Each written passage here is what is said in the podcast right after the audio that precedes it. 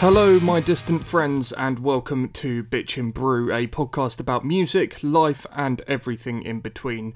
My name's Danny Randon, I'm your host, and this is episode number 45. It's the first episode in a little while, but I thank you very much for listening wherever you are in this very strange world we live in at the moment. The last time I put an episode out, which was the chat I had with Kadim and Faisal from the band Loath, we lived in a world where you could go to gigs, you could go out for a pint, or you could do both of those things simultaneously. You could even reach out and stroke another human's face if you wanted to, provided they're okay with you doing so as well.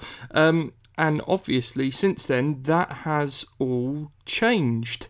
Now, I don't want to dwell too much on the situation at hand in my introduction to this episode, but, you know, I thought it would be even weirder to not acknowledge the matter at hand. So this is me acknowledging the matter at hand. Happy? Good. Okay, moving swiftly on to the reason I think you're all here. So the chat that you're about to hear was recorded quite a while ago now, before even I recorded the chat with Kadim and Faisal from Loath. I believe it was in the same week. I think there was a sort of mad week, end of January, beginning of February, which seems so long ago now, where I did the chat with Dylan from Spanish Love Songs, which you can go back and listen to now. And then this chat, and then just a couple of days later, the chat with the guys from Loath, all in the space of about 1 week. And it was a mad busy week, but a really, really fun week as well. But, you know, that was before we had any pandemic to worry about, and we could still go out to gigs. My guest on this episode is Chris LoPorto, who I'm sure the majority of you will know primarily as the frontman of the alternative rock / punk, kinda. It's hard to put them in a genre, really, but the band are called Can't Swim. Can't Swim hail from New Jersey, but they were in the UK as main support for Counterparts on their recent headline tour, which came to Southampton, not far from me, and the home of Bitchin' HQ on the south coast of the UK. I was very, very excited to have this chat. I'd never met Chris before, but, you know, I've been a huge fan of pretty much everything that Can't Swim have released so far. In fact, not just pretty much everything, I have been a fan of everything they've released, and they've put out 4 releases in as many years, the most recent of which, of course, was their EP Foreign Language, which came out in the latter half of 2019, on Pure Noise Records. Brad and I spoke briefly about that EP at the end of the Albums of the Year special last year, but I've got to admit, it's not actually an EP I properly dived into until earlier this year, until I kind of knew that I was going to be able to see some of the songs live, and then it really got its claws into me. So I was really eager to kind of get stuck in and ask Chris a lot of questions about that EP and its very collaborative nature. Also, you know, about how the band have adjusted to playing venues of wildly varying sizes. I wanted to ask them about their kind of work rate, the fact that they have put out, you know, 4 releases in 4 years, and, you know, with Chris personally, his sort of shifting position within the band. We do go into, like, a bunch of other stuff, as we always do here on Bitchin' Brew, but, you know, I was very lucky that Chris is just a very good dude indeed, and was a joy to chat to, as we sat in a Starbucks near the venue that they played that night in Southampton. We're not sponsored by Starbucks, by the way. I just want to put that out there. It's purely coincidental that we were in a Starbucks. We were going to record at the venue, so I got coffee for Chris kind of on my way to the venue. And then because they were a little bit behind schedule, they'd just driven overnight from Germany, I believe, we decided to go and find somewhere else to record the podcast, because it was a little bit loud in the venue, what with sound checks and all of that. But because we had sort of takeaway Starbucks cups, I think the only thing we really could do was to go back to that Starbucks. But I just want to put out there, we're not sponsored by Starbucks. We're not sponsored by anyone for that matter. And if there are any kind of independent coffee and tea makers that feel, you know, compelled to send me some free stuff, and beer makers, we love our brewskis on Bitchin' Brew as well, then feel free to do that, and I'll whore myself out with plenty of advertising on the podcast. I hope you enjoy this podcast featuring me chatting to Chris LoPorto from Can't Swim. That chat is coming up right after I play a clip from their latest EP, Foreign Language.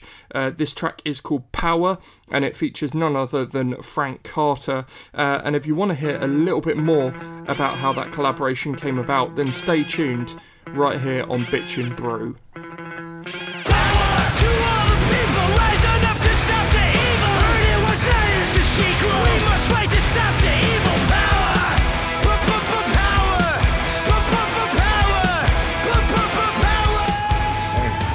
Well, absolute pleasure to be joined here in this very sort of blindingly bright branch of Starbucks, which I'm sure you're probably appreciating a little less after the overnight drive. Yeah, I mean, it could be a combination of a good thing. Could wake me up a bit with this coffee that I'm drinking. We're being terrible people with our disposable paper cups today. I see that. And our single-use plastic. Sorry, Chris LoPorto, lead singer of Can't Swim. How are you, sir? Doing good, yeah. A couple days into this tour, playing in Southampton, England, having a coffee with my friend Danny here. Life could be worse. Well, cheers to you. Yes. I mean, welcome back to Southampton. It's a city that, you know, on your fair few visits to the UK over the last few years you have been kind of frequenting. How does it feel to be back on slightly familiar territory? Yeah, man, it's been cool. We did the Creeper tour, came down here, and I know those guys are actually from down here.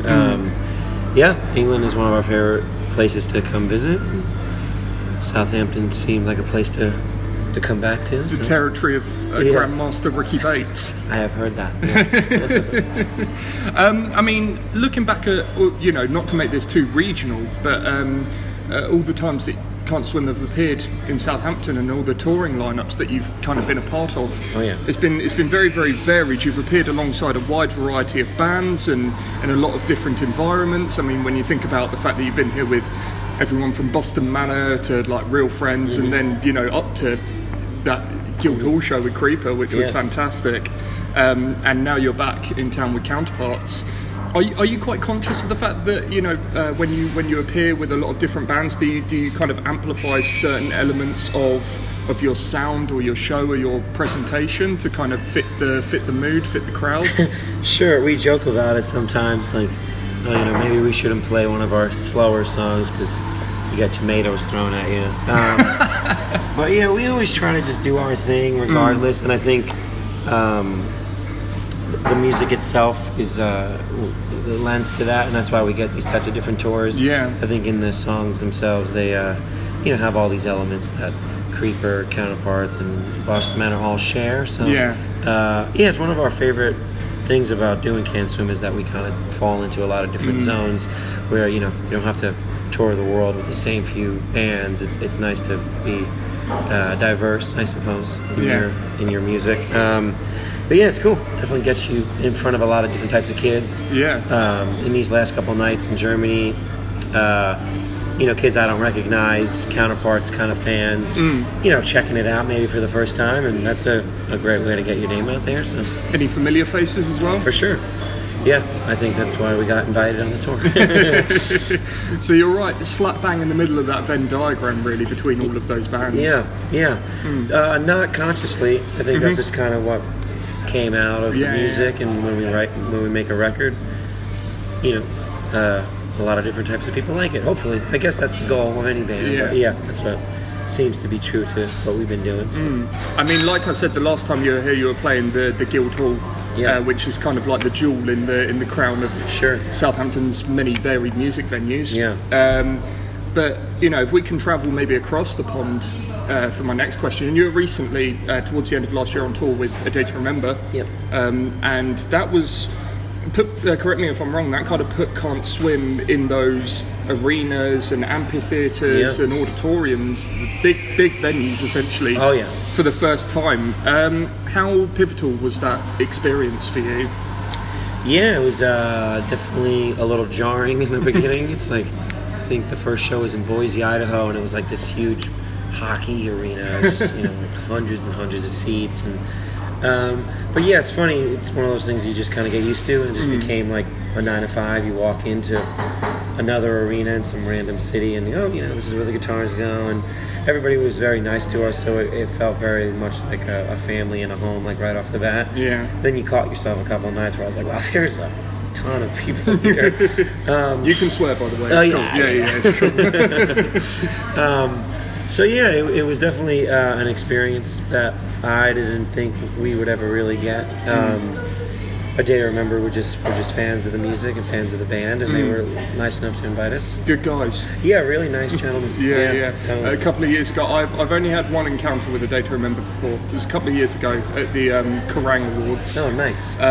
Where, because I had various acquaintances, I managed to kind of, you know, get some, you know, kind of get my way in, kind of helping out on the night.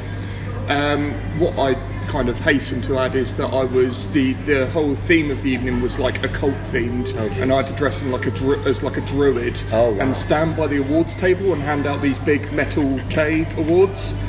And they saw me kind of walking around backstage because they were playing the awards night. They were playing the show that evening, and they kind of saw me walking around in my robes and kind of stopped me and was asking me about it, but I had to basically keep my head bowed for the whole night, not say a word, not move, apart from handing the envelopes and the awards out. Wow. And so when they went to go and collect their award for, I don't know, like Best International Band or something, I think it was Kevin from the band, just went to fist bump me, knowing full well that you were... I couldn't move, and I couldn't do that. I had to just turn him down. As soon as I got off that stage, I had to like run back and be like, dude, I'm sorry.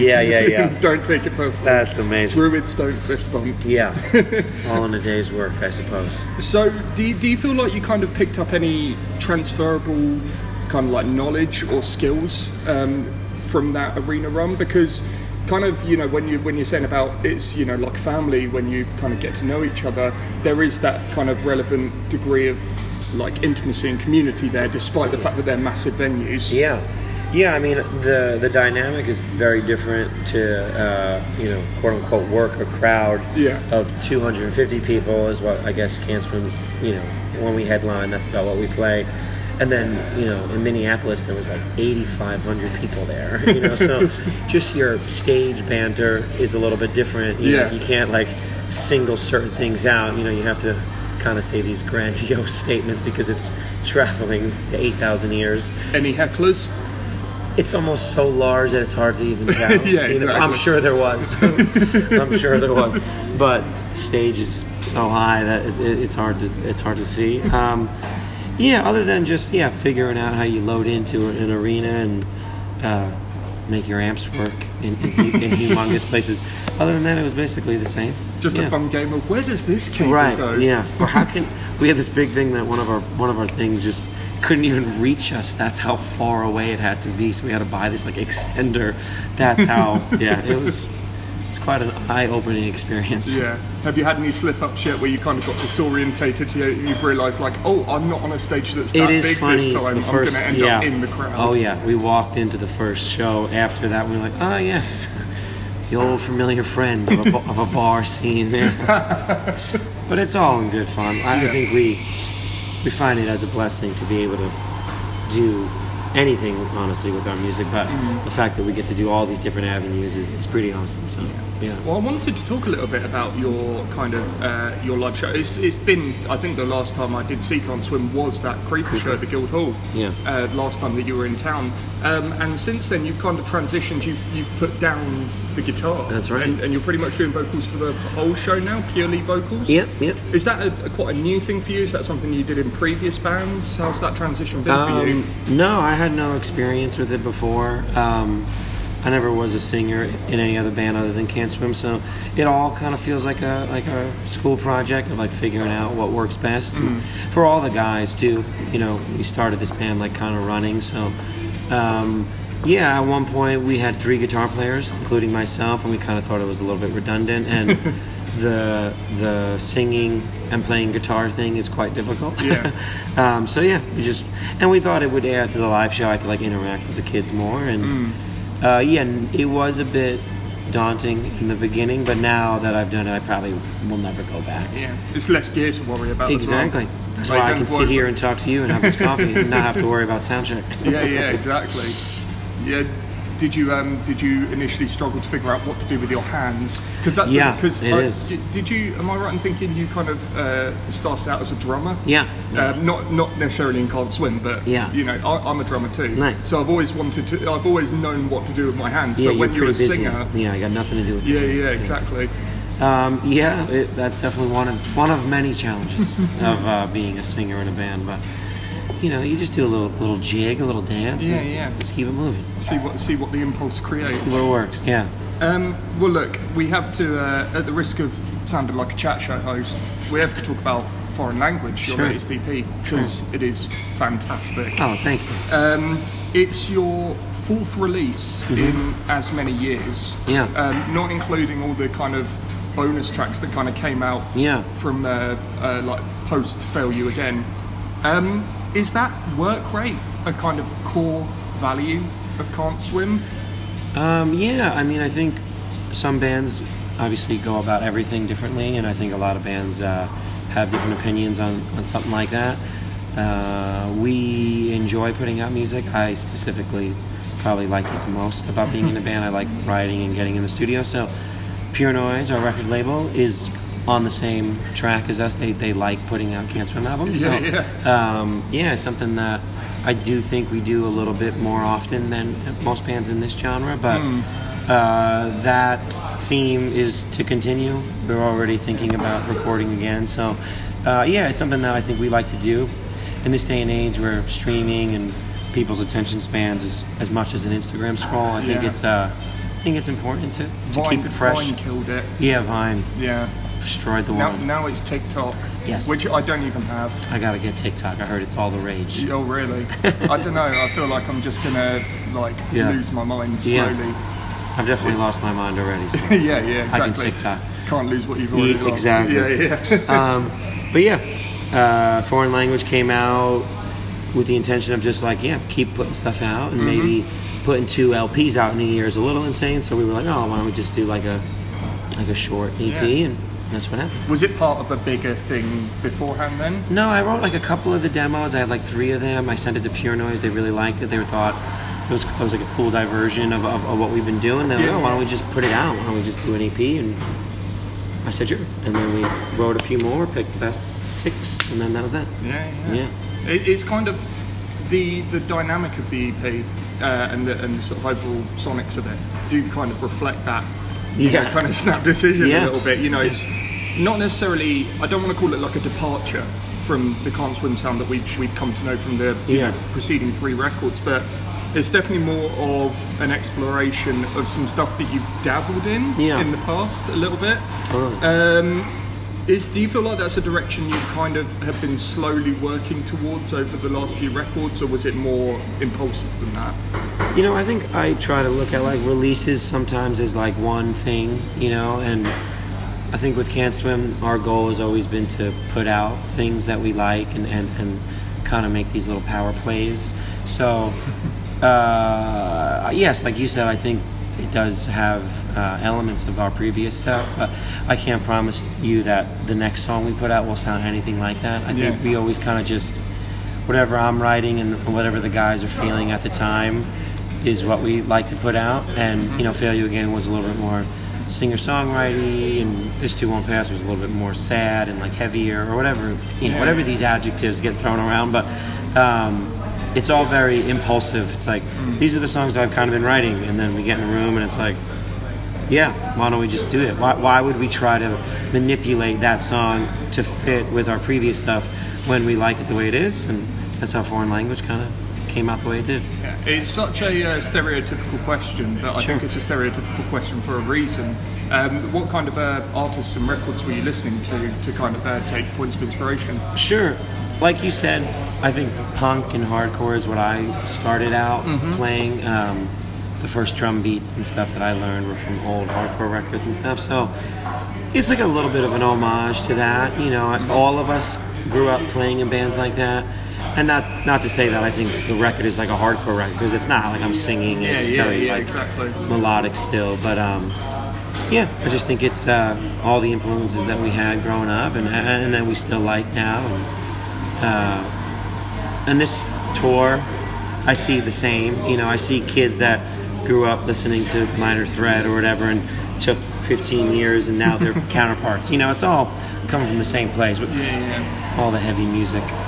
Well, like we were saying earlier, it is a very immediate sounding EP. Mm-hmm. I think aside from like some embellishments which make it sound really big, perfect for those, you know, arenas that you'll be hitting up hopefully soon in the future. Yeah. Fingers crossed. Did the production reflect that at all? Because like at the core of it, it sounds like something that could have been tracked live. Yeah. Those embellishments totally aside. Yeah, the demos that I had were super like that. It was like very like my intention was to make it sound like it was recorded on a cassette tape. And Pure Noise loved the songs, and they were saying like, hey, maybe we should get you in the studio with somebody proper to maybe, you know, completely not alienate your fans that are used to like hearing these sonic mixes at least. So, which I'm very happy that we did. I think it made a cool, unique blend of like a song that sounds like it could be played in some basement somewhere, but recorded properly. Yeah. John Markson, who did the record, is a wizard and a punk dude, but also very, very, very proficient in his recording arts. Was it your first time working with him? Yeah.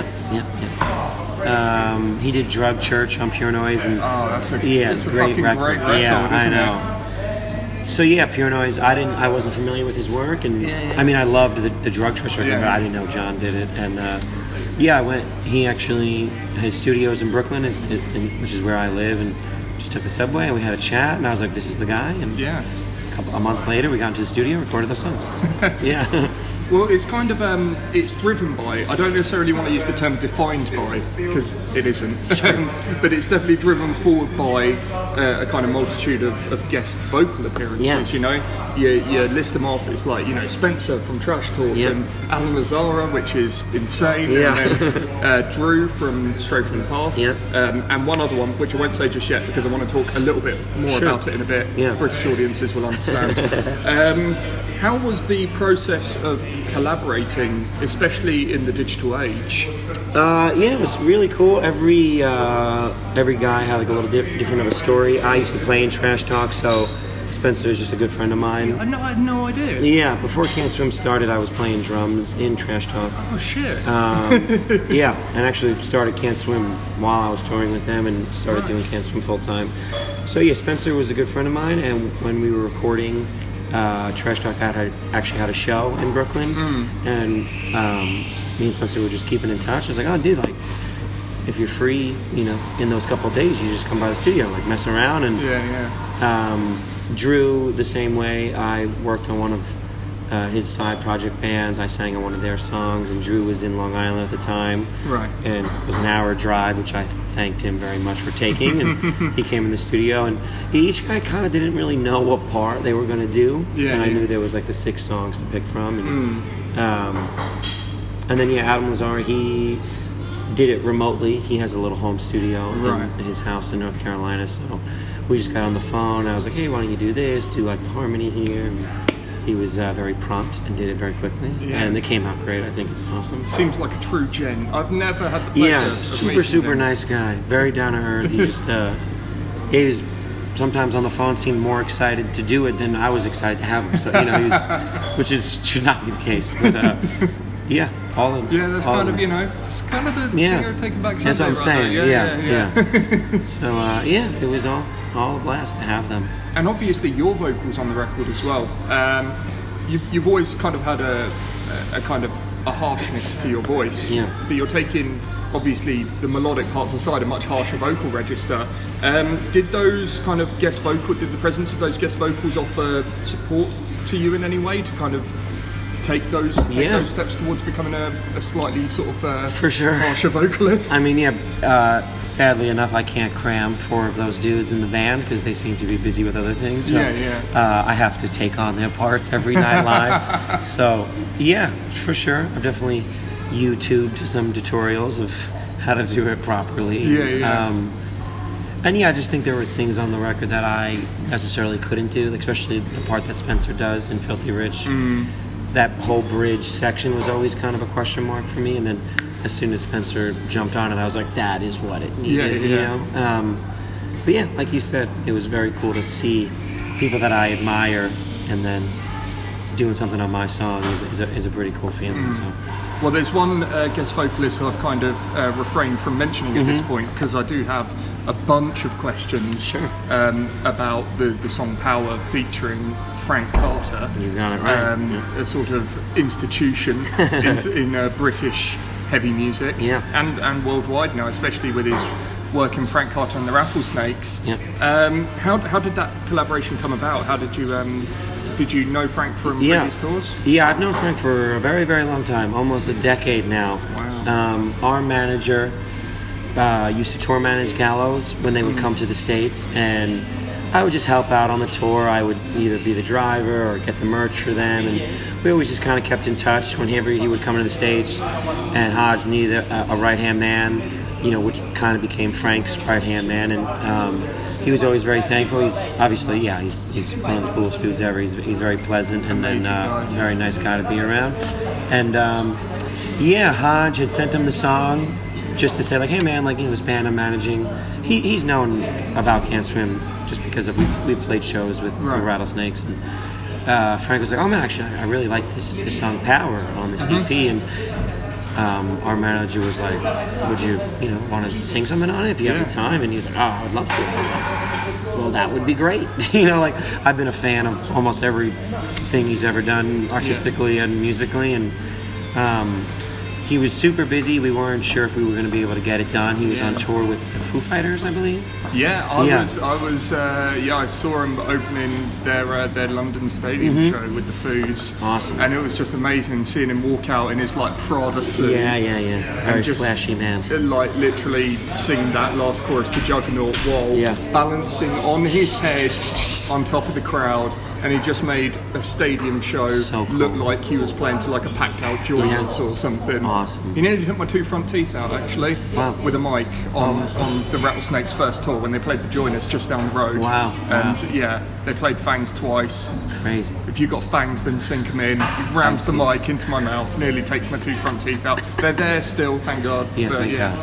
Whose idea was it for Frank to return to that almost, you know, Gallows-style vocal that he does on the record? Yeah, we just sent him the version that I had, and then we sent him an instrumental of the song, and I said, hey man, take your pick. Just, like, do whatever you want. You want to reiterate some of the lyrics I wrote. You want to just write your own damn thing. Like, I would just love to see what you do with it. And he just sent over a one-take voice memo. Basically, they did it into a microphone, but it was in the green room. I'm assuming that tour. And that turns up in the video, doesn't it? Yeah, that little black and white. Yeah, he just probably is a couple hours before playing his show. He just does it all in one take, and me and John were in the studio at the time in Brooklyn, and we get it, and we both fell in love with it immediately, and we put it in the track, sent it back to Frank. He was like, I love it, and I was like, done.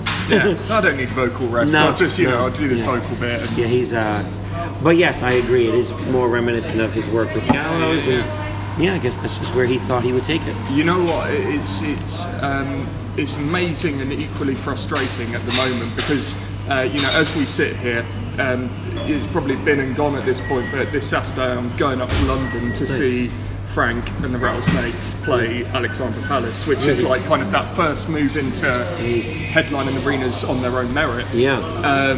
And I think a lot of people have still denied him that progression into that swaggering, stylish rock star that he is now, because they're all like, oh, I wish he was still doing Gallows. Right. Which is just insane, because he's possibly not even possibly, it's the most successful he's ever been with this project. Of course, people like anything, people like to gravitate to whatever they like to like, and when people do things differently, you're going to get scrutiny, but knowing Frank, I don't think that really gets to him even for 1 second of his day.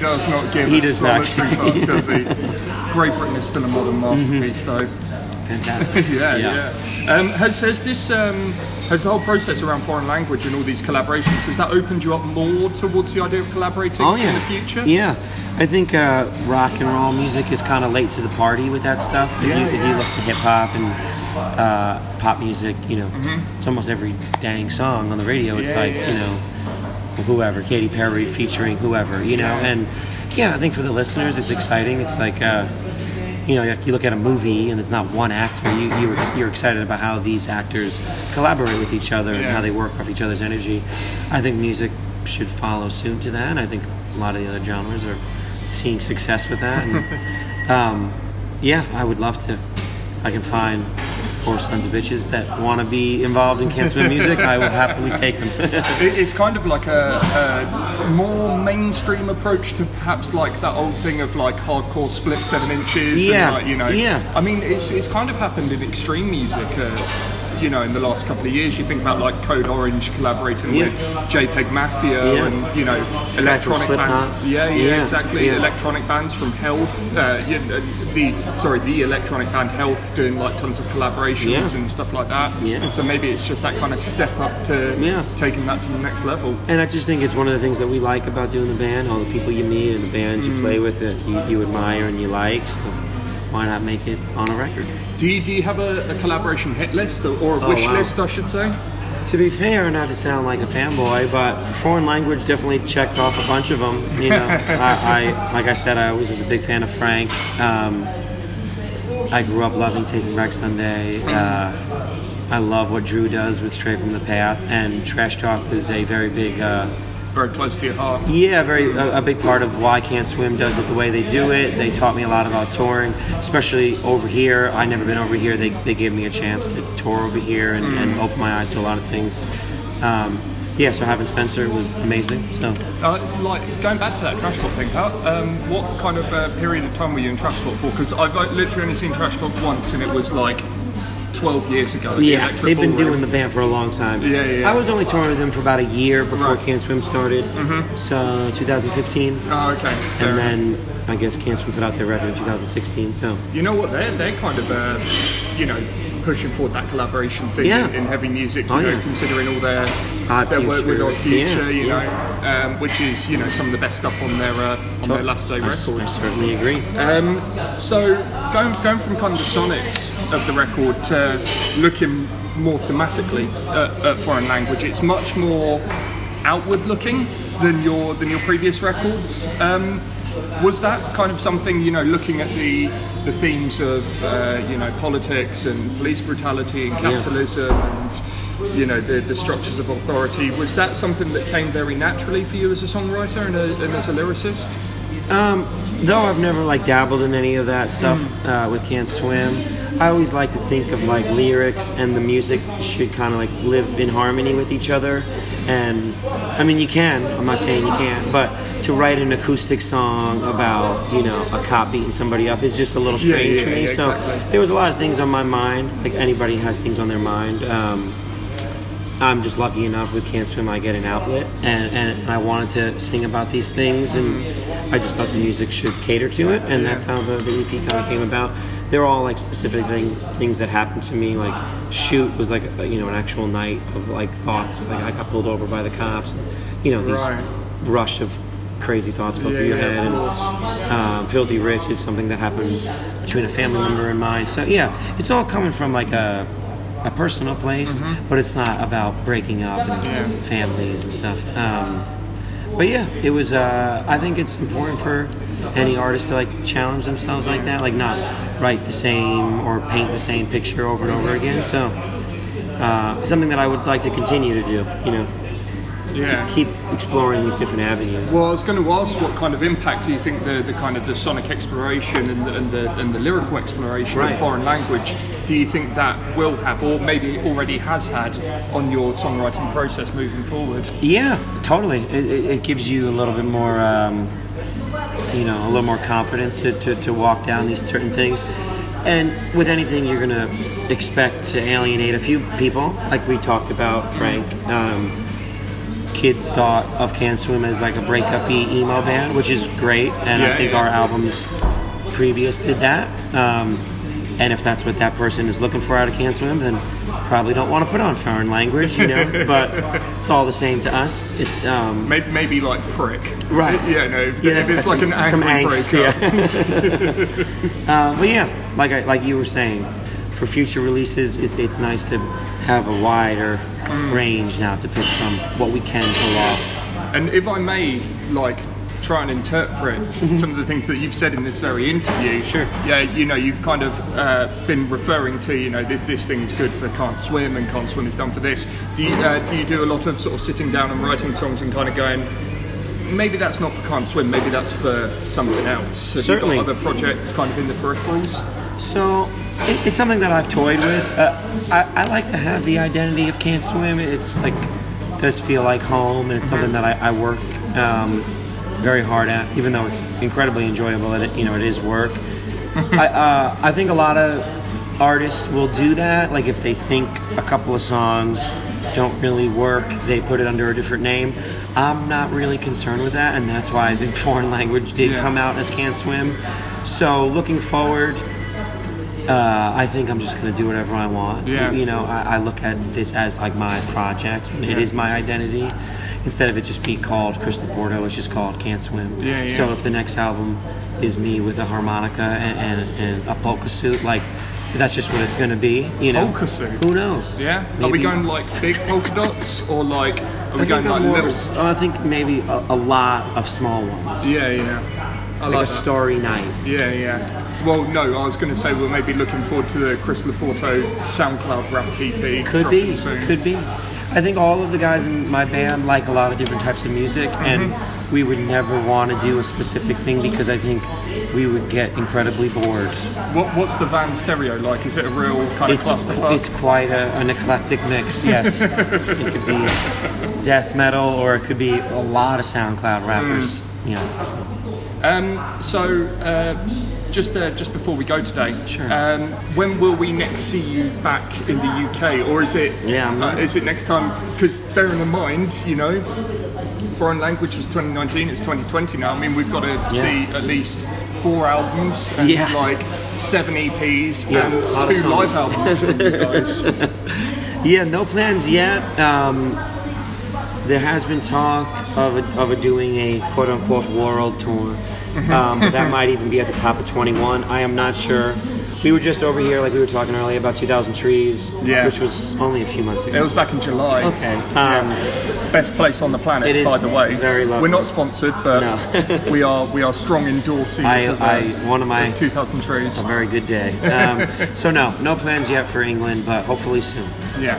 Well, when that does happen again, we'll look forward to seeing you. We'll welcome you with open arms. Thank you. You and your polka dot shirt. The small polka dots, of course. Tiny. Chris, it's been a pleasure. Thank you. Thank you, my friend. Appreciate it. Thank you.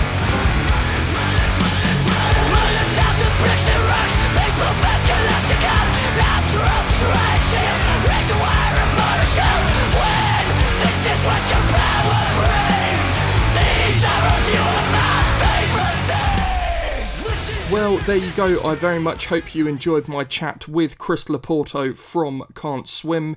If you haven't done so already, go and check out Can't Swim's latest EP, Foreign Language. The track that you heard on either side of that chat is called Power, and like we spoke about extensively during that chat, it does feature Frank Carter, the man himself, the British institution that he is.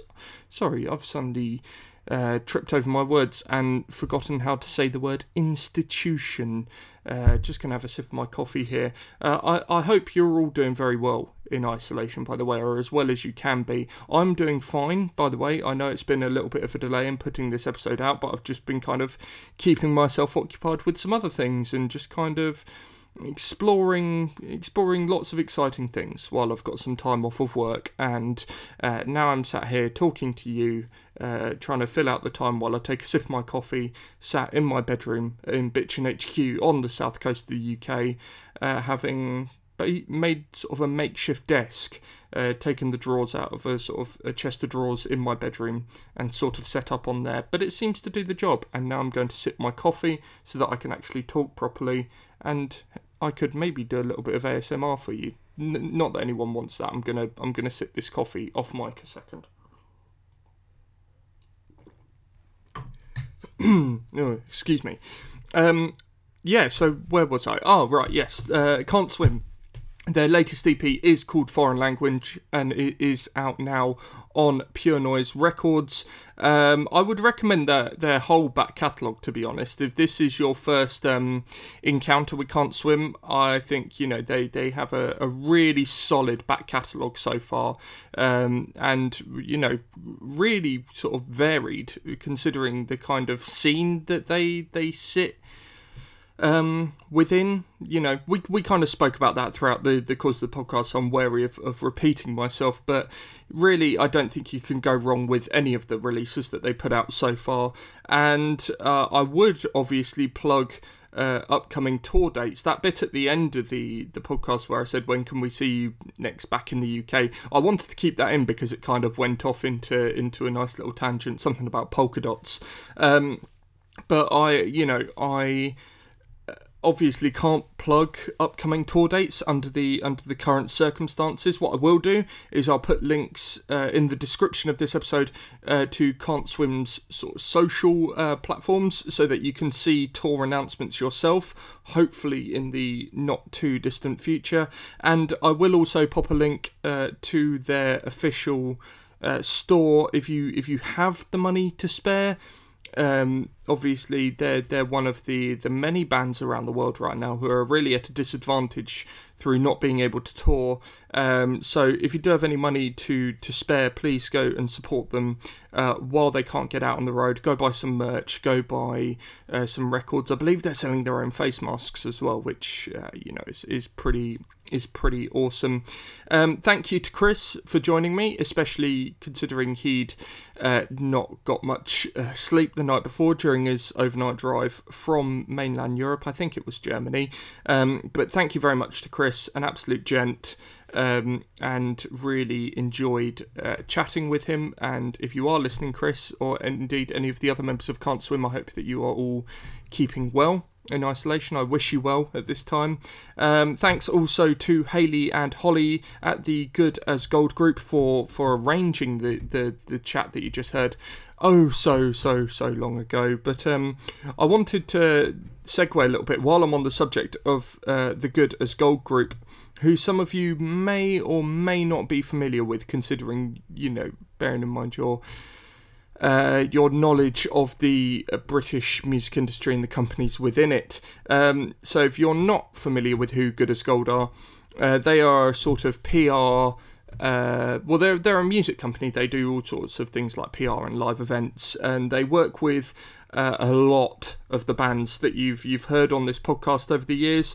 They've been long-time supporters of Bitchin' Brew, allowing me to do my thing backstage at events like 2000 Trees and Arctangent, and always being very obliging whenever their artists kind of close to me and let me go and chat to them and have a lovely time all round, really. They're just really good people who kind of represent and are kind of allied with even, you know, just a vast number of artists who, as I mentioned earlier, under current circumstances cannot tour.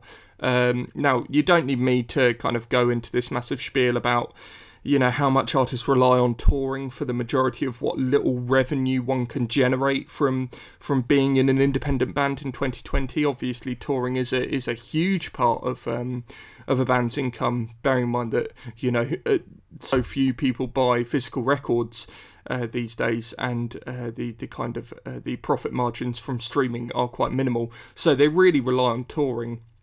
And with COVID-19, they have obviously had that taken away from them. And, you know, not just the bands, but a lot of people that bring live music to us to enjoy are out of work at the moment. You know, venues and crew, and I mean, yeah, it's a little bit of a scary time, obviously, for the UK live music industry and the people that inhabit it at the moment.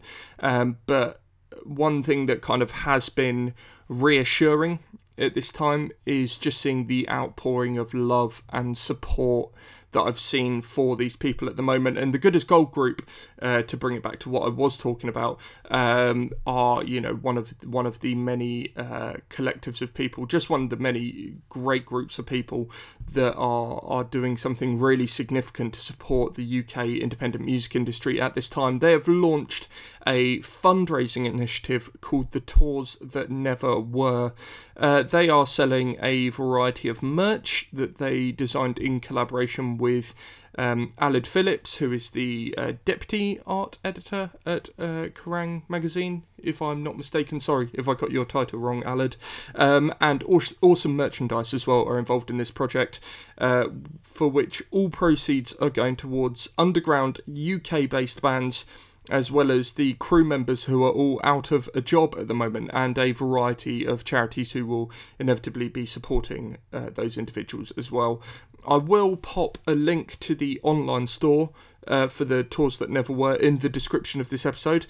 So if you have any money to spare at the moment, go and buy one of their t-shirts or a tote bag or one of their awesome tour poster style screen prints. I love the designs that they've kind of put together. They feature a lot of the bands that I love. And many of those bands have been on the podcast. Just to list off a few, you've got the likes of Black Peaks, Conjurer, Cult Dreams, Employed to Serve, Haggard Cat, Gender Roles, Ithaca, Orchards, Palm Reader, the St. Pierre Snake Invasion, and many, many more involved in this project. So I just wanted to shout out the Good as Gold group, who are just as good as their name suggests. So, you know, big up to them for setting up the Tours That Never Were. And like I said, I'll pop a link in the description of this episode so you can go and check that out and support that initiative. Until next time, thank you very much for tuning in to another episode of Bitchin' Brew. If this is indeed your first time listening to the podcast, then don't forget to subscribe on Spotify, on Apple Podcasts, on Anchor, Acast, wherever you get your podcasts, really. I'm working on putting together some new episodes, which will come around sooner rather than later, hopefully. Obviously, if you're a long-time listener of the show, you'll know that I very much prefer to do face-to-face interviews. You know, I don't like to do a whole lot of stuff over the phone if it is kind of possible, but of course face-to-face interviews are not possible at the moment, so I'm kind of working hard to bring you some new episodes while we're still under lockdown, under quarantine. So do make sure that you are subscribed. It would mean the absolute world at the moment. I hope I can bring some positivity to your day. We're working on doing a lot of positive angles towards the current situation. It's not all going to be doom and gloom. And of course, if you are listening on Apple Podcasts, don't forget to leave a review. That stuff really helps towards independent podcasts like Bitchin' Brew. And you know, whatever platform you're using to stream this podcast, don't forget to share it with all your friends on social media, and you know, tag me on Twitter, on Instagram, Facebook. All the links in the description of this episode, of course. By the way, there's a lot of links in the description of this episode. But you know, that's pretty much all, folks, for this episode number 45 of Bitchin' Brew, the podcast about music, life, and everything in between. I have been your host, Danny Randon, and I'll leave you with the same message I leave you at the end of every episode, which seems, you know, even more poignant at this time, and that is to be loud, be kind, and be bitchin'. But most of all, do all of those things while you're at fucking home. Do all that. Cheers. Bye!